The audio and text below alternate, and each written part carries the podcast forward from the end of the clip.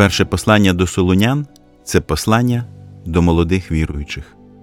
Апостол Павло переживав за те, чи перебувають вони у вірі і чи готові до зустрічі з Христом. Це послання, у якому апостол відкриває своїм братам і сестрам глибинні почуття справжньої батьківської любові до тих, кого він привів до Христа.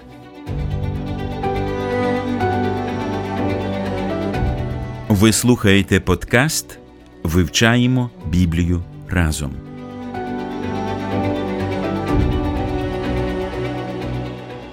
Мир дому вашому, друзі! Сьогодні ми розпочинаємо дослідження першого листа апостола Павла до Солунян. І з вами Олександр Чмут, Ростислав Бабенко і Василь Новаковець. Коли ми читаємо Новий Заповіт, то ми бачимо, що послання до Солунян міститься наприкінці всіх послань апостола Павла до церков.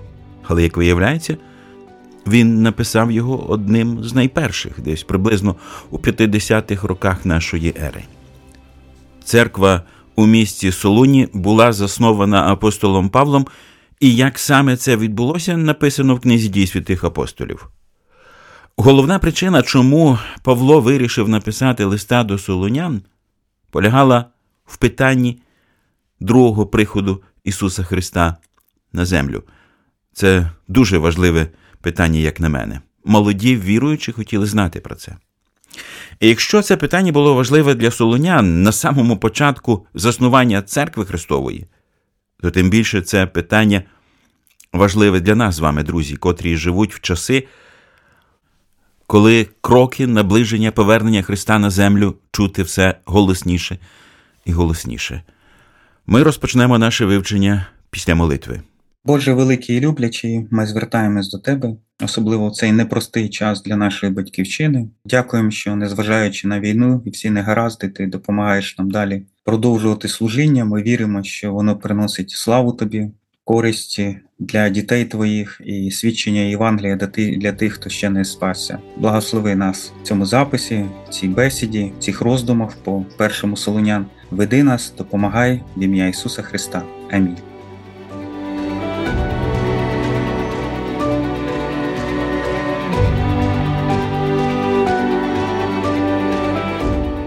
Сьогодні ми розпочинаємо вивчення першого послання до Солунян. Книга цікава, але саме чим? Поясніть, будь ласка, що в ній такого, що варто нашої уваги? Ну, крім того, що ми розуміємо, це Слово Боже, його варто читати. Ну, загалом, якщо брати по контексту Нового Завіту, то слід зразу ж сказати, що вважається це одне з перших послань взагалі в каноні Нового Завіту. Тобто якісь інші варіанти, крім апостола Павла, теж розглядалися? Є деякі, так би мовити, наукові там суперечки, чи то Якова, можливо, Галатам, чи перше Солунян. Ну, Якова Галатам вважається. То в будь-якому випадку це одне з перших. І це треба теж мати на увазі, що історично, так би мовити, з-під руки апостола вийшли саме цей перший текст. Хоча в наших Бібліях по порядку це десь в кінці, зазвичай, це послання, але історично воно одно з найперших. Подібним чином воно одно з найперших самого апостола Павла. Як уже згадав я, можливо, Галатам було саме перше, а можливо перше Солунян. Це залежить від того, як тлумачити час написання послання до Галатів. Тобто ось в цьому плані такий великий погляд, коли воно з'явилося. Ну, деталі там з сорок дев'ятого по п'ятдесят третій рік написано з Коринфа. Це, ну, не сильно нам допомагає, це більше для наукових деяких речей. Ми хотіли б, я думаю, більше в практичному рухі все розглядати.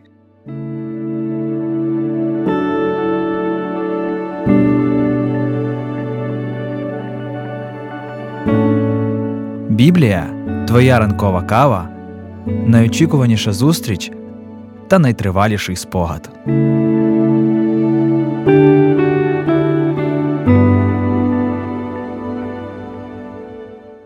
Кожен лист і звернення має ціль та аудиторію, ми це розуміємо. Що нам відомо про завдання, яке ставив перед собою апостол, коли писав листа до Солунянської церкви? Очевидно, що мета написання послання – це щоб підбадьорити церкву. Це дуже молода церква. Очевидно, вона за кількістю не була велика. Очевидно, були деякі переслідування чи загрози взагалі існування цієї церкви. Деякі питання були, як зазвичай, у новонавернених є різні запитання. Зокрема, гостро стояло запитання, а в якому стані і що ж буде з тими, хто помер, а ми друге пришестя ще не бачимо, що вже прийшло. І тому це все якби побуджувало апостола написати роз'яснення невелике. І так з'явилося перше Солунян. Якщо я правильно вас розумів, чи можемо ми стверджувати, що для розуміння цього послання варто перечитати деякі розділи книги «Дії апостолів»? Ну, для розгляду, в принципі, всіх книг, ну, крім, крім Євангелій, всіх послань, точніше, Нового Завіту, а вже ж слугує «Дії святих апостолів». Це, так би мовити, історична така платформа, яка допомагає зорієнтуватися, в який час, ймовірно, при яких обставинах була заснована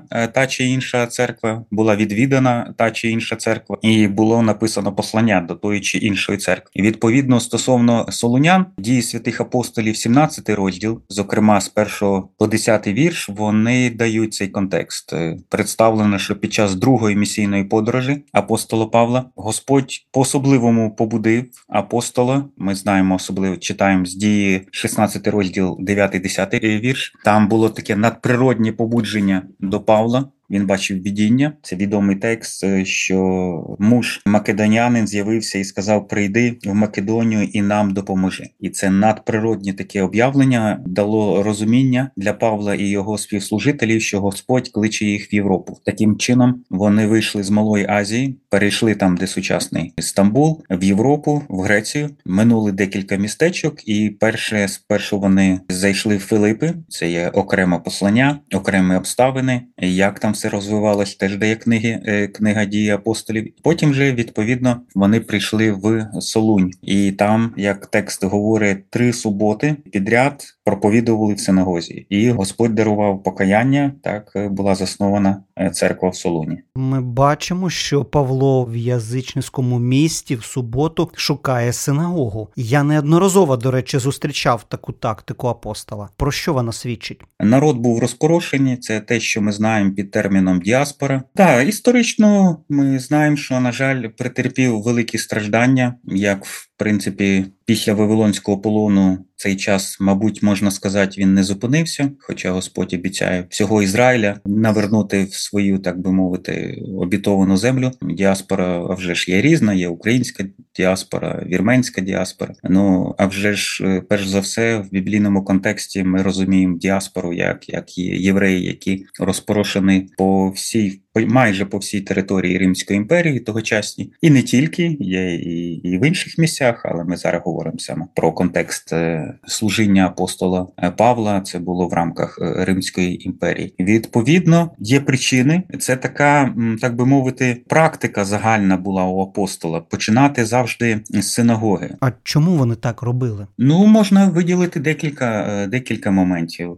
По-перше, це такий принцип, який він неодноразово в посланні, зокрема, римлянам повторює, що я благовіщу, по-перше, юдеям, потім геленам. Тобто це такий порядок. Чому саме такий порядок? Ймовірно, тому що Слово Боже його веде таким чином. Бо ще старозавітні пророцтва якби натякали, говорили, і сам прихід нашого Господа Ісуса Христа показує, що спершу слово благовістя мають почути саме ізраїльтяни. І лише потім, і, на жаль, за причини того, що вони відкидають, головна причина, не єдина, але головна причина, відкидаються благовістя. Благовістя направляється до неєвреїв, до інших народів. Гелени – це, ну, в широкому сенсі, це не такі греки, як, як по крові, а це фактично всі поганські інші народи. Я думаю, що можна, особливо в нашому контексті, додати ще одну причину. Він частково це в посланні римлянам згадує. Це просто ж народ, який рідний йому по крові. Тобто, якщо б, ну, уявимо собі, я прибув в якусь іншу країну, в якесь містечко, то зазвичай, якщо я дійсно усвідомлюю себе, я не кажу на першому місці, на першому місці ми маємо усвідомлювати себе як діти Божі, як християни, але щонайменше на другому, як українці, то це природньо шукати взнавати, де тут є, так би мовити, українська діаспора, де тут є коло моїх співвітчизників, де є якісь там культурні центри чи українські церкви. І думаю, що це теж така, може, не зовсім така богословська духовна причина, а достатньо природня, щоб починати з синагоги.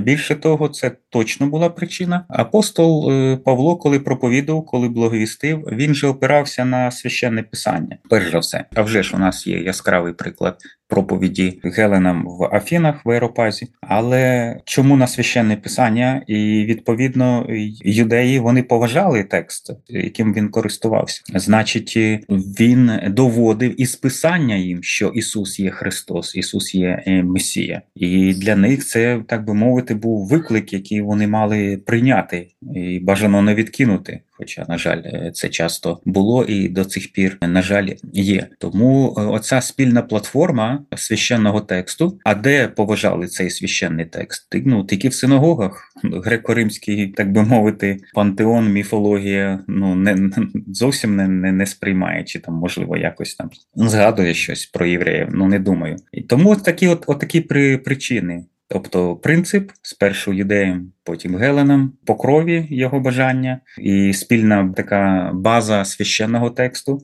Сьогодні ми кажемо, що це текст Старого Завіту. Побуджував його саме так діяти. Друзі, я хотів нагадати вам, що ми готуємося до вивчення послання апостола Павла до Солунян. Щоб краще зрозуміти історію написання цього листа, тих людей, до яких він був написаний, то, звісно, що варто було б прочитати частину книги «Дій святих апостолів», а, зокрема, шістнадцятий і сімнадцятий розділи цієї книги. Ось яким був початок церкви в Солуні. І увірували дехто з них, і до Павла та до сили пристали, безліч побожних із геленів та немало шляхетних жінок. Початок церкви, як бачимо, був доволі потужним. Раджу прочитати вам, ну, хоча б сімнадцятий розділ «Дій святих апостолів». І, звісно, що потрібно також кілька разів прочитати саме послання до Солунян, щоб мати уяву, про що саме тут йде мова і які істини ми будемо досліджувати. Богу зовсім не потрібні наші роздуми. Йому потрібна наша любов. Філіп Янцій.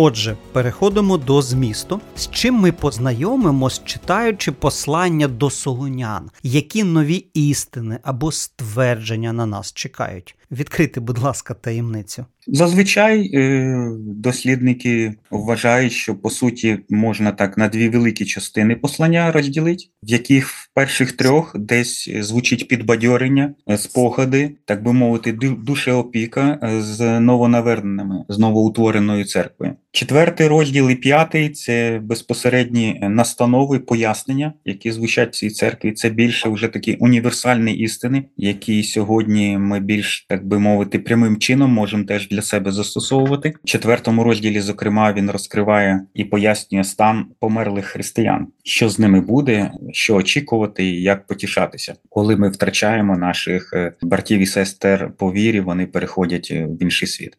П'ятий розділ, ну, по суті, там настанови про моральну чистоту, перебувати в моральній чистоті. А в цілому відомо, що перше послання Солунян, як і друге, в принципі, воно зосереджено загальною темою – це другий прихід Христа. Цікаво, що ми можемо знайти в кожному розділі першого послання Солунян якусь грань, яку розкриває апостол у світлі саме цієї теми. Тобто в першому, другому, третьому, четвертому розділі, п'ятому є якась настанова, якесь пояснення, яке пов'язано з другим прихідом Христа. Ми знаємо, що кожна книга Біблії має якусь свою унікальність. Що можна сказати стосовно цього про послання до Солунян? Які тут містяться унікальні моменти? Щоб дуже унікального тяжко б знайти, але точно, що можна зазначити, це те, що називається така доктрина про підхоплення церкви.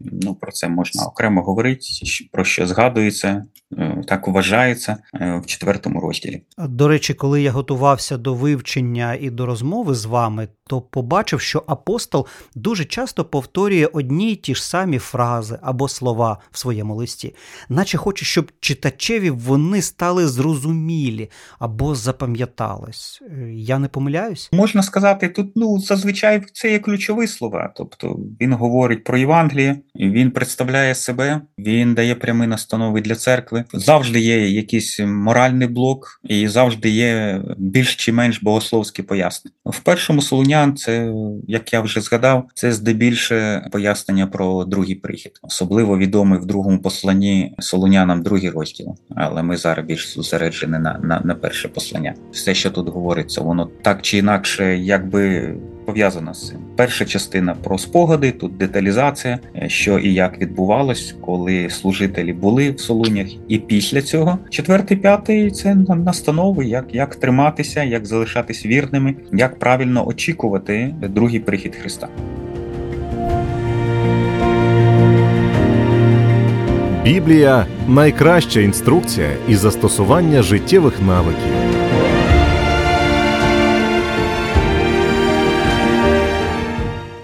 Чим цей лист, який був написаний до Першої апостольської церкви, може допомогти сучасним християнам? А які саме настанови є найбільш актуальними для нас? Можливо, я б рекомендував на практичні, зокрема, речі звернути уваги, їх декілька. Перш за все, це сам приклад, ну, кожного послання, але через те, що це одне з перших, воно задає, задає вже такі лейтмотиви. Це про зміну життя. Тобто, якщо це дійсно новонавернений, якщо людина дійсно прийняла Євангеліє Господа, це буде очевидно. Очевидно в зміні, в способи, в бажаннях, в прагненнях, в ділах цієї особи чи групи людей. І це є доведення, зовнішнє доведення того, що відбулося внутрішнє духовне навернення, відродження, чи навіть, як він тут згадує, такий термін обрання. Другий момент, що... Приклад, як підбадьорювати новонавернених в різні способи, в різні способи, як, як можна. Бо вони ж, по суті, так би мовити, залишилися як малі діти без батька. І це сталося не за причини того, що батько їх полишив, такі обставини, що вимушено апостол мав залишити це місце. А, це, а церква, церква є. Тому ось треба було дати в якійсь формі підбадьорення. Загалом, коли ми говоримо про шляхи і форми підбадьорення, можна, можна вивести п'ять способів, і майже всі їх п'ять, чотири, то точно, очевидно, ми бачимо. Перший спосіб, коли особисто ти зустрічаєшся з людиною, присутній, так би мовити, є, є зоровий контакт, ти спілкуєшся, вислуховуєш, молишся. Друге, коли ми це в прикладі направлення від Павла Тимофія бачимо, коли ти направляєш вірного співслужителя, і через нього ми бачимо, що обставини так склались, що не міг Павло відвідати, але міг Тимофій. А якщо міг, то відвідав, чи залишився і підбадьорював церкву. Тому це теж такий спосіб хороший, як можна. Третє, те, що теж очевидно, і, до речі, не тільки стосовно цієї церкви, але і інших, це молитовне заступництво. Це все ми говоримо в рамках, як можна підбадьорювати новонавернених, ну і взагалі людей, які потребують душеопіки. Тобто це реальна така постійна заступницька молитва за особу чи, чи групу людей. Четверте, це тут ми не прямо це не бачимо, але з іншого просто зразу, якби, щоб перелік був такий більш-менш повний, це у нас буде фінансова допомога. В даному випадку Павло для свого служіння в Солунях отримував не від солунян, а від филип'ян, як ми бачимо в тому посланні. Але це теж хороший шлях. І п'яте, хоча його можна поставити першим, це написання, написання листа. Листа сьогодні ми говоримо в широкому сенсі. Тобто це, це вже сьогодні не, не брати ручку і папір писати, а сьогодні у нас прекрасна можливість користуватися так званими соціальними мережами, різними платформами. І давати увагу до, до цих людей коротким словом, побажанням, і це теж це теж добре. Це так би другий такий великий блок. Більш детально про нього я згадав, про практичні такі висновки загалом і, і приклади для нас. В цьому посланні, яке ми збираємося вивчати, Крім всього іншого, мова йде про утиски християн, яких вони зазнавали у свій час. Як це можна застосувати до нашого часу, до часу, коли у нас йде війна? Павло показує, що справа благовістя – це, прямо скажемо, небезпечна для життя і здоров'я справа. Є професії в цьому світі, і вони заслуговують на повагу, зокрема ті, які пов'язані з небезпекою. Це є солдати, це є пожежники, рятувальники. Ми особливо сьогодні в нашій Україні розуміємо і бачимо це наочно і фактично кожен день. А є така професія, як благовісник, і Павло показує, це досить небезпечно, тому що він терпів утиски фізичні. Але незважаючи на це, він керувався оцим принципом, що є, ну, сьогоднішня паралель, так би мовити, те, що кажуть військові угруповання, ніхто крім нас. Апостол Павло точно розумів, що ніхто крім нас цей світ не принесе благовістя, спасіння. І навіть коли він отримував побиття, переслідування, він все одно продовжував, тому що він розумів, це, це дуже важливо. Ніхто крім мене, я, я маю продовжувати це. Це мій поклик, це бажання Господа. Ще один момент практичний, думаю, корисний нам, це працювати в команді. Завжди працювати в команді. Оцей просте, наче таке, така згадка, що Павло пише це послання не від себе тільки, а від Силуана і Тимофія, він показує, що він працює не сам, він працює в команді. Хороший церковний служитель і благовісник в тому числі. Це просто небезпечно навіть залишатись одному. Має бути команда, де підбадьорюють один одного, де можна спланувати краще, молитися один за одного і за інших разом, розподіляти відповідальності і так далі. І в той же час, коли ми говоримо от про команду, таким чином апостол надає повагу, статус, авторитет для своїх молодих і нових співслужителів. Тобто, коли він пише від себе, від свого ім'я і згадує когось, то церква знає, ага, це не просто хлопці якісь там молоді прийдуть, це співслужителі поважного е, служителя, апостола. Ось ви сказали про доктрину другого пришестя Христа. Як щодо навчання людей саме цим доктринам? Або іншим, наприклад. Чи на той час Павло не так багато говорив про новозавітну теорію або теологію? Богослов'я має викладатися для новонавернених. Інша справа, яке по змісту богослов'я і як подавати це. Це вже педагогічна наука. Але воно має бути обов'язково і стосуватися різних аспектів. Вчення про Духа Святого, про другий прихід, про трійцю, про освячення і так далі. Це, можливо, не так ярко, але є опосередковані згадки, які дають розуміння, що Павло про це все згадував. І тому важливо, важливо. А вже ж хтось може зауважити, ну, достатньо Христа. Ну, я зразу кажу, якого Христа? Поясніть, про якого Христа ви говорите. Як тільки ви починаєте пояснювати, ви починаєте представляти богослов'я. Тому ніяк, без цього, без цього ніяк. Богослов'я, воно міняє світогляд, воно допомагає перейти, так би мовити, по-новому оглянути, правильно глянути, зріктися минулого, всупереч минулому приймати новий світогляд. А в контексті того часу оцього грецького світосприйняття, грецької міфології, це тим паче якби гостро і важливо стояло. І Павло цим, ну, якраз і, і займався. Отакі моменти практичні, думаю, очевидні для нас, і це послання стає таким живим, натхненним для нас і сьогодні. Отже, наступного разу розпочнемо вивчати перший розділ, та наша програма вже добігає кінця, тому останні поради, що нам треба, на вашу думку, ще почитати або послухати про цю книгу. Чи достатньо взагалі у нас, так би мовити, інструментів для плідної праці і вивчення цього листа? Тут уже залежить від того, наскільки ми глибоко йдемо. Тобто, якщо ми, очевидно, маємо згадувати дії святих апостолів як контекст історичний, ми про це говорили. А в іншому, це вже стосується, якщо ми якусь тему беремо більш детально, хотіли б розкрити, але це вже більш тематично піде, то, очевидно, є паралельні тексти в інших посланнях Павла, Нового Завіту і взагалі Біблії. Це вже залежить від детальності, від можливості, наскільки ми розглядаємо. А так, направду, дай Боже нам би вичерпати хоча б то, що в першому Солонян є, ну, з оглядкою на історичну богословську книгу «Дії святих апостолів».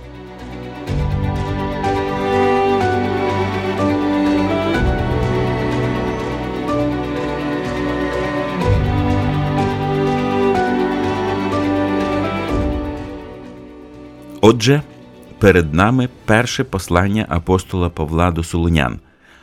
Послання до церкви, яку він, власне, і заснував. Це послання до молодої церкви. У посланні до Солонян всього п'ять розділів. Воно ділиться на дві частини. В перших трьох розділах йде мова про підбадьорення віруючих, а також апостол Павло багато розповідає їм про своє служіння для них і відкриває своє серце. В першій частині четвертого розділу йде мова про внутрішню і зовнішню чистоту віруючих, а в другій половині Павло говорить про померлих у Христі і про його другий прихід. В п'ятому розділі йде мова про готовність до зустрічі з Христом. Отже, загальна тема всього послання – це другий прихід Христа і наша готовність до нього. В кожному розділі ми можемо знайти щось про те, що стосується саме другого приходу. Таким чином, це послання дуже актуальне для нашого часу. Тому що сьогодні, друзі, ми як ніколи маємо бути готовими до переходу в вічність. Для багатьох наших співвітчизників це трапилося раптово під час війни. І ніхто не знає того, хто буде наступним в цій черзі. Саме тому Слово Боже закликає сьогодні, як голос його ви почуєте, не робіть затверділими ваших сердець. Поспішіть примиритися з Христом, поки є час, і нехай поблагословить вас у цьому Господь. А сьогодні наш час для вивчення Божого Слова завершився. Божих вам благословень і до наступних зустрічей.